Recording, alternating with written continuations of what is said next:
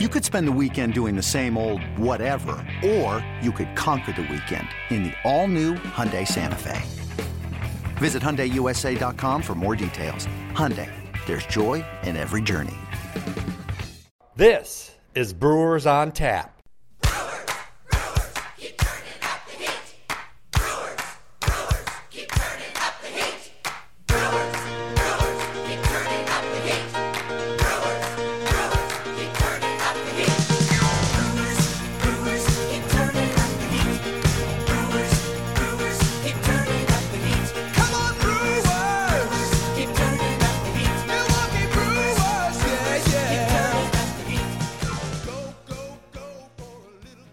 Hello and welcome to episode number 53 of Brewers on Tap. I am Lane Grindle, and it's great to have you with us for another edition of the podcast. We have a lot in store for you on the podcast here today, as you will hear from Brewers Farm Director Tom Flanagan. But first, big news that came out last night from Major League Baseball. Of course, the rosters for the 87th annual All Star game in San Diego next Tuesday were announced. And the big news for the Brewers, Jonathan Lucroy, named to the team as reserve catcher. It's his second All Star game appearance. He was, of course, the starting catcher in 2014. He was a manager's selection. And then, of course, Ryan Braun is one of five final vote candidates in contention for the final spot on the National League roster. So there could be two Brewers in San Diego next week, but that's going to be up to you because the final vote's going to run from Tuesday night all the way through to July 8th, which is this Friday. So you got a couple of days here. Uh, at 3 o'clock Central Time is when the voting stops. And there's three different ways you can vote. So pay attention to this. You can go online and go to brewers.com slash vote, or you can vote via text message. And all you do is text N2 to 89269 to vote for Brawny. Or you can go on Twitter. And on the final day of voting, that's again Friday from 9 a.m. to 3 p.m. Central, there will be a Twitter vote. And fans can vote by using the hashtag VoteBraun. Each tweet that uses the hashtag is going to count as one vote, and there's no limit to the number of tweets that you can send. Different from the normal voting period, there's no limit. So you can get out there and try to do your best to get Brawny to San Diego for the 87th annual All Star game. He's making a bid for his seventh career All Star game appearance. He played in it last year in Cincinnati, tripled, scored a run his only at bat.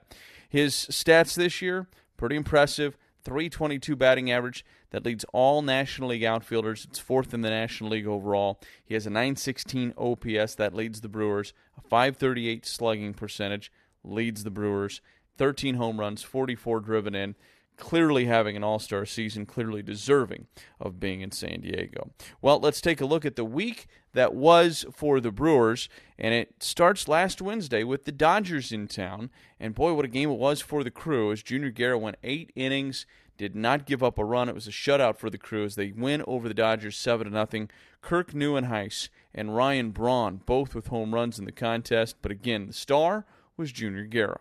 Unfortunately, in the final game of the series, a series decider, the Dodgers came away with a big victory over the crew, and then the crew left for St. Louis in a tough weekend in the slew as St. Louis with three wins and a sweep of the crew.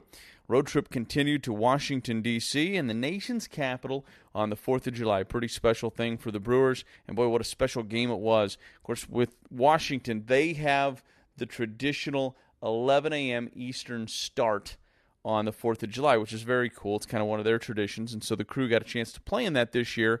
And Junior Guerra, seven and a third innings, no earned runs. Jeremy Jeffress collected save number 22. The difference in this one, it was a 1 0 game. Martin Maldonado with a solo home run, his third of the season. Swing on a drive to left, center, and deep. Get up, get out of here, and gone for Maldonado. And the Brewers have the lead on a booming home run by Martin Maldonado. And then on Tuesday, the crew came back with a chance to just continue to have the number of the Nationals this year. 5 2 victory. Zach Davies, good bounce back after a tough Thursday start against the Dodgers. Not so much against the Nationals on Tuesday night. Six and two thirds, two earned runs. JJ with the save, his 23rd. Aaron Hill and Hernan Perez both with home runs for the crew. All right, let's break down the Brewers farm system. Let's break it down. Welcome to Brewers on Tap TV, and this week we're joined by Tom Flanagan, Brewers farm director, who's been a very busy man over the last couple of weeks. You're always a busy man, Tom, but uh, I, I got to imagine, even though it's a lot of travel and there's a lot going on, this is also one of the reasons why you do what you do. Absolutely, yeah. This is the, the, the sweet spot supposedly in the job, and I like it. I mean, it's a large influx of players. You get to admire what the scouts do leading up to the draft, and then we're excited to get our hands on the new players that come in. So I just made some recent trips to uh, Helena and Arizona. Saw some of the new players that were already in place, not all of them, but it's definitely an exciting time. That process of determining where guys are going to go, where they're going to start their careers. Uh, a lot of them are going to start in Helena, some of them may start in Arizona, and then, of course, occasionally some guys may start even above that level. At what point do you guys really start dialing on that? The minute the draft is over, or do you even have a pretty good idea when you're selecting guys through the process of where you think their, their growth pattern will begin, so to speak? I think I think a little bit of both. I think for certain guys, it's a no-brainer. You know where they where they can get a decent start. But for for some guys, it's a discussion. A lot of thought goes involved. But we defer a lot to the scouts in terms of what they've seen in the player, both on the field and off. Sometimes it's a question of ability. Sometimes a question of maturity or uh, competition level that they face. So it's a multitude of factors, but we try and put them in a position where they can get into a routine at that level, get an introduction half season into pro ball, and then at the same time be challenged, but not challenged to the point of, of putting on too much of a burden to these players.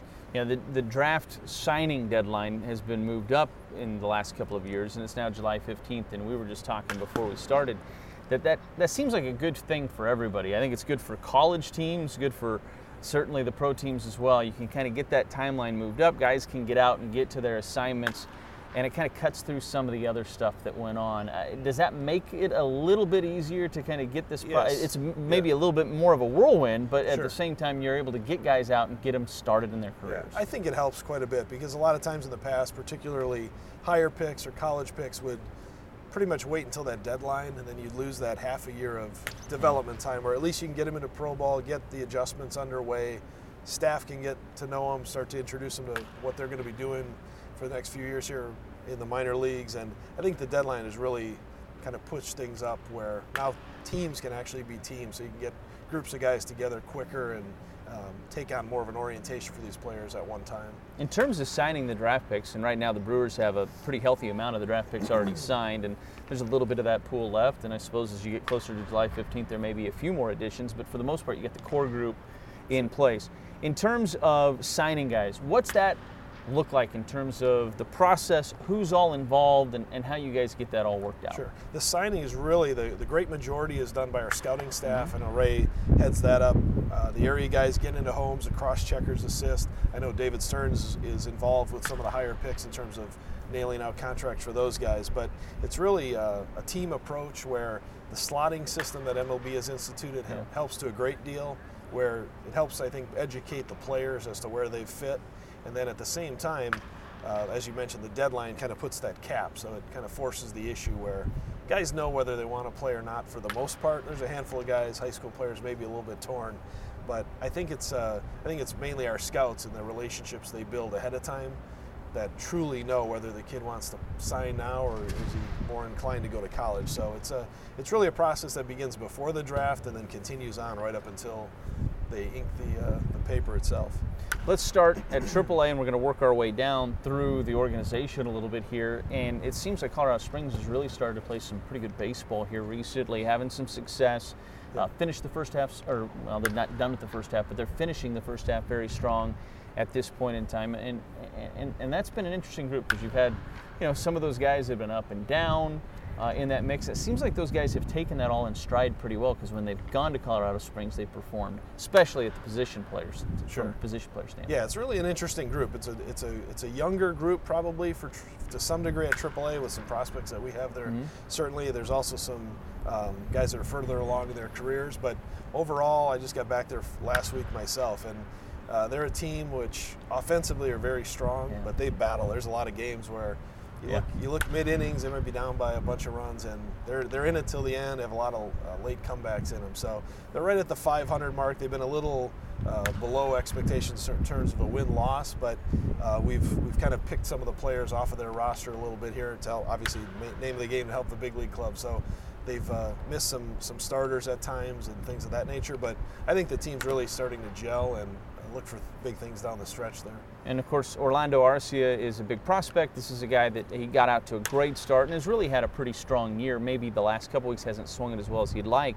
He's also played a little bit of second base. Has that been fun for you guys to see how he handles that a little bit as well? And that's, that's Yeah. kind of what you do at these levels. You let guys Absolutely. get into some other positions to see how versatile they can be for you. Yeah, there's different points of the year where we're, we're monitoring their usage and where they're playing, and we, we have a game plan for some players coming out of spring training in terms of specific Yeah. positions that we want him that want them to play. And with Orlando, obviously, it just adds his versatility. We, we still see him as a shortstop, no doubt, but the ability to move over to the other side, play some second base, which he's done it in the past at Double A with Yadi Rivera and him splitting time there in the year before, uh, even at Brevard County as well. So it's a position that's not foreign to him. We kind of uh, bumped him over there for two, three games in a row, and then we'll probably go once every week or so the rest of the way just to mix in that occasional time. But he's he's a plus defender wherever you put him, especially at shortstop. So he's fun to watch at either spot. You've moved up Josh Hader from Double AA Biloxi into AAA, and outside of maybe one start, he's performed pretty well. Looks like he's, you know, feeling himself out a little bit, but he's worked five plus pretty much uh, uh, in three of the four starts, and uh, getting a lot of strikeouts. I mean, a lot of that Yeah. stuff that played at the AA level seems to be playing at AAA as well. Absolutely, yeah. For Josh, I think it's just a matter of continuing the development with the secondary stuff. I know that's been an emphasis.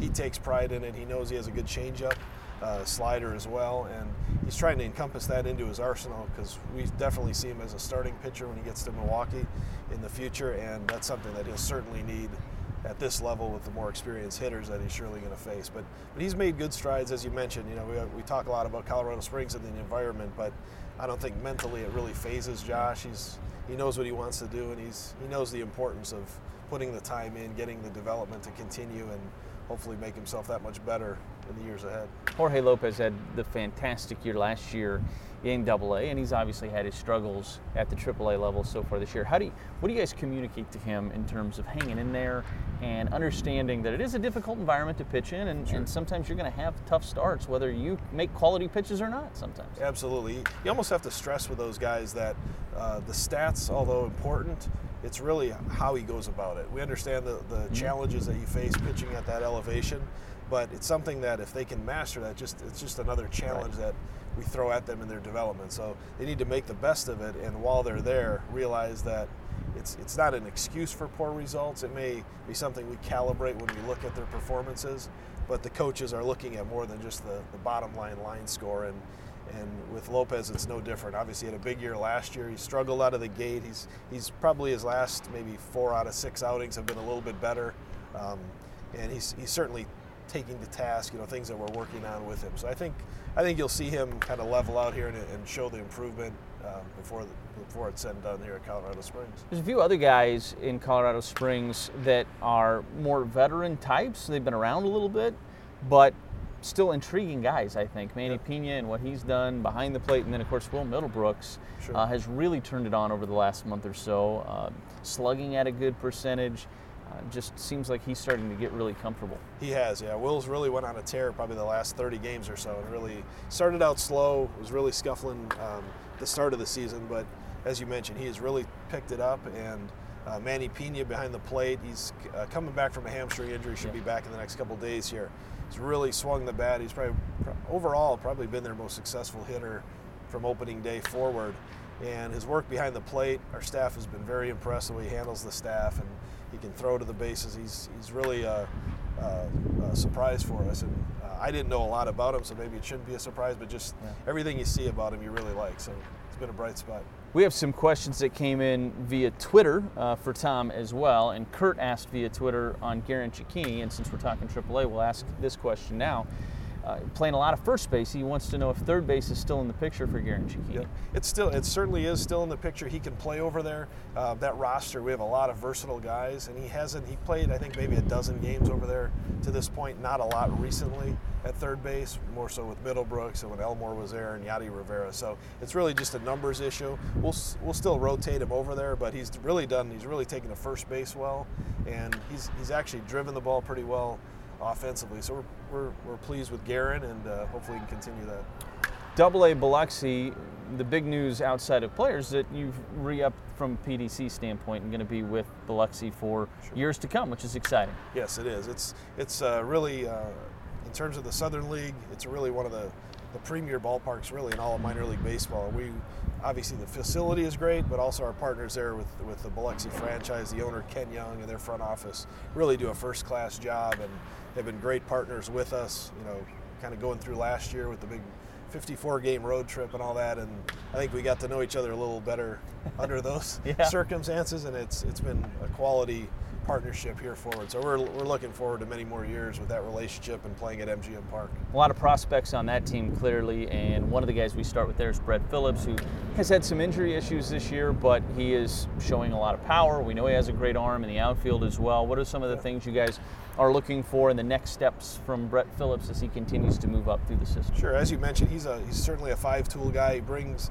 whether he's hitting or not that night, he can beat you with his with his legs or defensively in center field. As you mentioned, he can really throw. So it's just overall development, I think, for Brett. Still working on his his plate discipline some more and enhance that. He is drawing a lot of walks. Um, as well, so that's that's probably the biggest area for him. Just he's he's still age appropriate for Double A, so in the time remaining there at Double A for him, just needs to continue to work in those areas, and uh, I think he'll be a, a person that the fans are definitely excited to see here in Miller Park down the road. And it was a tough start offensively for Jacob Nottingham, but he seemed to kind of shake that. And once the calendar flipped, really maybe to May, he started to, to perform a lot better at the plate. Your thoughts there, but also your thoughts on how he's developing behind the plate. Yeah, he's been he's been a, a, a great addition to the organization. I mean, in spring training, again, I hadn't seen a lot of him in person certainly, but our catching coordinator uh, and field coordinator Charlie Greene spent a lot of time with him in spring, and, and really from day one, Charlie said, "Hey, this kid can catch," and and he is not disappointed. You know, he's he's been um, better than advertised really behind the plate in terms of what our staff feels and obviously there's room to grow and, and certainly can get better but um, being at double a at this point in his career i think that was kind of an aggressive placement but it was good. We challenged him and he's as you mentioned got off to a little bit slow start maybe with the bat but he's really picked it up and um, both offensively and defensively he's, he's right on pace. I think you'll you'll see continued improvement from jake. How nice is it when you have a guy like Charlie Greene in your organization, knowing that, you know, if we take a guy in the draft or if we make a move and, and one of the prospects that we get in that deal um, is a very offensively gifted catcher, and we can develop him because we have a guy like Charlie Greene. I mean, do you guys yeah. do you guys think about things like that? Yeah, absolutely. I know our scouts will reference that in the draft with different players. Yeah. Hey, if we could get this player with so and so pitching coach or this player with Charlie behind the plate, you know, you can. It's it's it's a confidence builder. I think on both ends. You may be willing to take a little more risk Mm-hmm. in our organization for a certain player, thinking you can you can benefit him, as opposed to maybe if you didn't have that person working with you. So it's it's a definite plus. Uh, obviously, the the staff tries to challenge themselves every day where at the same time you want to wish, hey, I can help this guy. You don't want to wrote, write any players off. You Right. want to, you know, see it through. So I think it's more the frame of mind that the staff needs to have to say, hey, look for what the player could do or how we can make them be a better player, as opposed to just writing them off and and uh, not seeing it through with a player. So definitely is a plus to have that, that type of staff. Class A Brevard County um, has had their struggles, wins and losses wise, but certainly some prospects there as well. And, and there's going to be a pretty big one that's going to get there by this weekend and maybe be in the lineup next week. And that's Corey Ray, the number five overall pick and the first round draft pick this year. A very advanced guy uh, to be coming out of the draft and, and be in the position he's in, but you can watch his game and understand why he can take on an assignment like that. Yeah, and, and again, I think it's a, it's a spot where he can go. He can play center field there.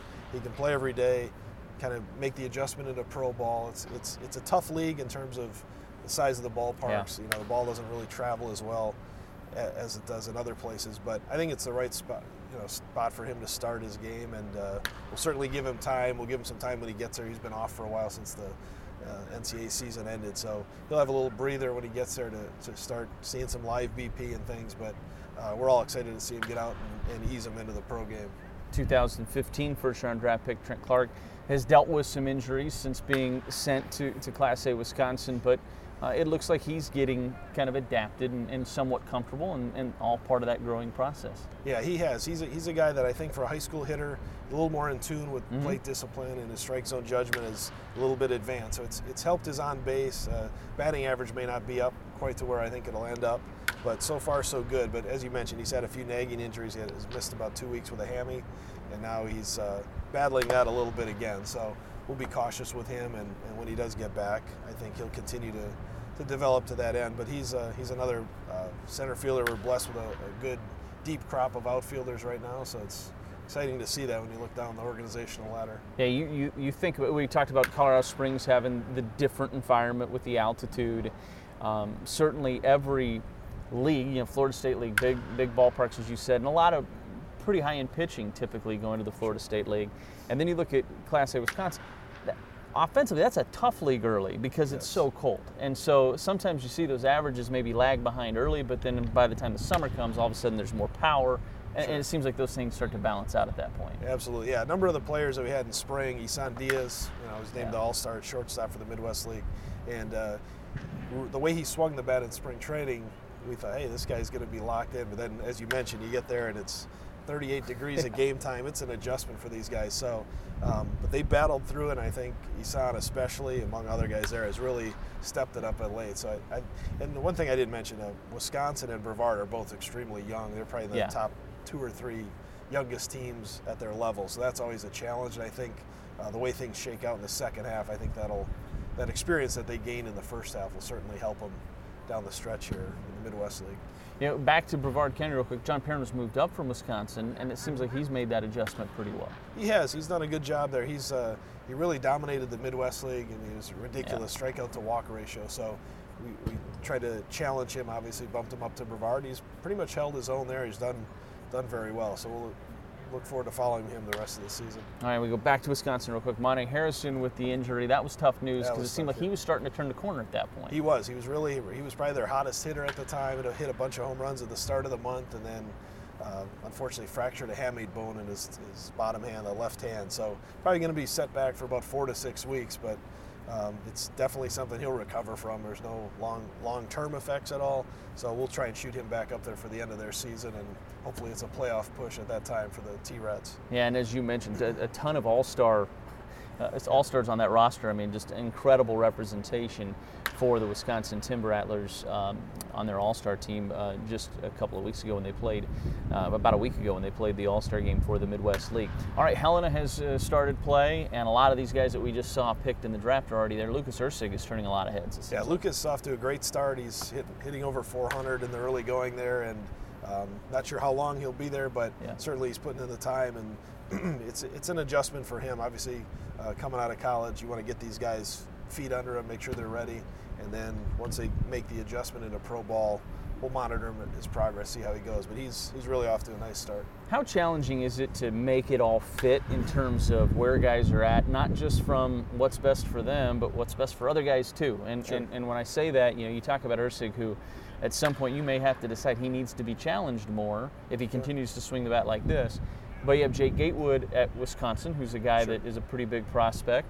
So do you say, okay, well we want to we want to move him up? Do we split time with them? Do we try some different positions? Because obviously you want those guys to have Sure. at bats when when when they're wherever they are too, right? Sure, it's a it's a tough problem, but it's Yeah. certainly a problem we like to have just Yeah. because you have options. You're not just plugging guys in. But but in terms of the positional versatility we talked about earlier Yeah. with Orlando Arcia, I think that's something that comes into play um, appropriately at that time. Where if you do say, hey, this guy has to go up, somebody else is already in position. That may be a time where you start to move guys around, and and it can only help them. They're still going to get their at bats at that level, but Yeah. it just challenges them to be able to establish that versatility. So, you know, if it comes to that, Jake's certainly a guy that's played quite a bit at short, so he could get some time at short. They have the DH there, so it's a it's a tough problem on paper, but usually it, it works Yeah. itself out. And, and real quick, I want you to be able to comment on Josh Hader making the MLB Futures game because that's always a pretty Sure. cool accomplishment. Oh, that's a great great honor for Josh. We're excited for him. Um, obviously dominated his time, as you mentioned, at Double A, and he's kind of continued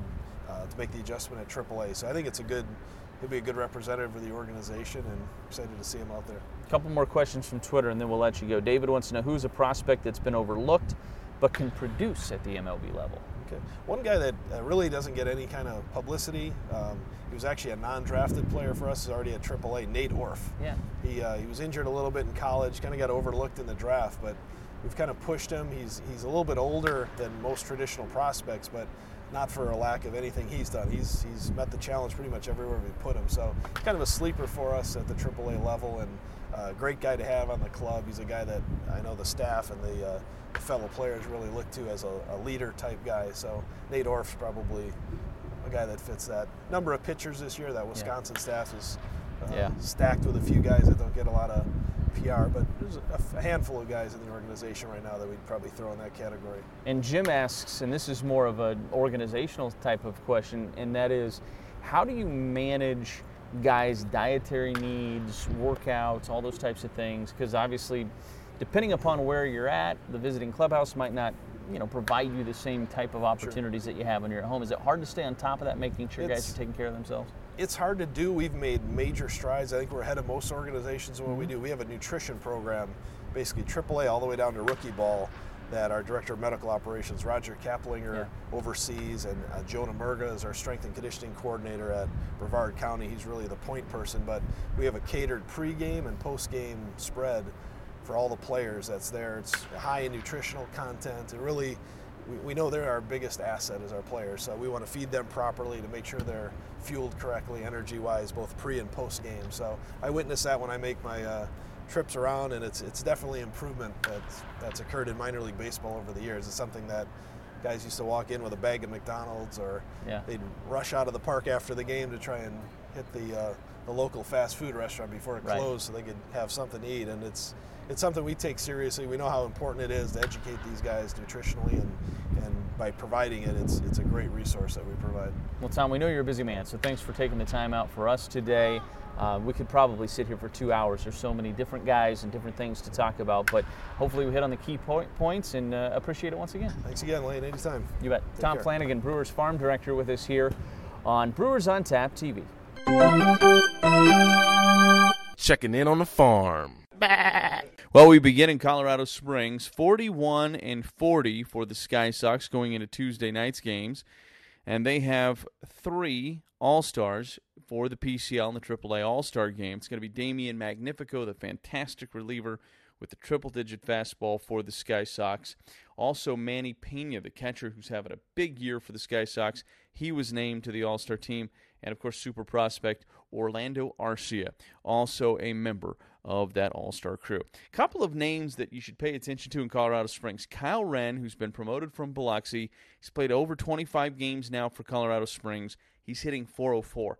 The guy is getting it done at the AAA level and turning some heads. And Nate Orf also really turning some heads. I had a chance to talk to Tom Flanagan, as you heard earlier in the podcast. And if you listened, you heard him talk about Nate Orf thinks he's got a chance to really be a nice player for the crew at some point down the road. He's hitting 328 and 35 plus games at AAA. He split his time between AAA Colorado Springs and Biloxi so far this year. Speaking of the Shuckers, Taylor Jungmann, after a rough start last week on the mound, made a step forward on Tuesday night for Biloxi, pitching five innings, allowing just a run. Shuckers dropped the contest to Jacksonville and are now 44 and 37 on the season in the Southern League. Brevard County gets Corey Ray, the number one draft pick this past year for the Brewers, and although the Manatees have struggled to a 26 and 54 record, Ray collected an RBI in his first game as a pro on Monday, then collected his first hit on Tuesday night. And Wisconsin and their manager Matt Erickson seeing tremendous performance out of Isan Diaz and Jake Gatewood. Both are surging right now. Timber Rattlers are 41 and 42 in the Midwest League in Class A. They had a 6-2 victory over Cedar Rapids on Tuesday night. And Isan Diaz, a double, a home run in the effort. He's now hitting 256 on the season. Gatewood collected another hit on Tuesday night. He's sitting at 254. Both had slow starts to the year, but both with very good Junes, and that momentum seems to have carried over into July. And rookie ball is in the Frontier League, and boy, Lucas Erceg, we talk about him every week. He's just having a tremendous season. 389 on the year so far for the rookie. The Brewers were 8 and 9 coming into Tuesday night's matchup with Billings. Here's what's on tap with the Brewers. Well, what's on tap Friday, July 8th? It is Free Shirt Friday. Hank Aaron Player T. This is going to be cool. It's given to all fans in attendance, courtesy of 94.5 KTI Country. Replicates Brewers' Powder Blue 70s unis. And uh, you can't beat those Powder Blues, in my opinion, featuring Hammer and Hank's 44 on the back. And then Saturday, July 9th, that's Ghostbusters Day. Break out your Proton packs. Get ready for the Ghostbusters Day at Miller Park. Brewers going to try to exterminate the St. Louis Cardinals. There's a special Ghostbusters Day ticket package that includes a limited edition Brewers Ghostbusters quad bobblehead as well. You can get more on that and look at that special ticket package by going to brewers.com slash theme nights. And then on Sunday, this is one everybody's had circled all year long in terms of things you can get promotions wise at Brewers games this summer. Bob Uecker talking alarm clock. Plus, it's also a kids eat free Sunday. The alarm clock, it's pretty cool. If you haven't seen it yet, uh, you're going to like this thing. It's really awesome. Uh, you begin your mornings, you get a personal wake up call from Mr. Baseball. It's a play off of his famous home run call. So instead of get up, get up, get out of here, gone, it's get up, get up, get out of bed, go, and get you motivated. It's a good way to start your day. Kids Eat Free Sunday. All kids 14 and under get a free lunch featuring a hot dog, bottled water, apple slices, and an ice cream treat. For tickets, call 414 902 4000 or visit brewers.com. All right, that is going to do it for this edition of Brewers on Tap. We thank you for stopping by. We'll be back with you next week, an all star edition of Brewers on Tap. We can't wait for it. Hopefully, you'll be with us as well. Have a good week, everyone.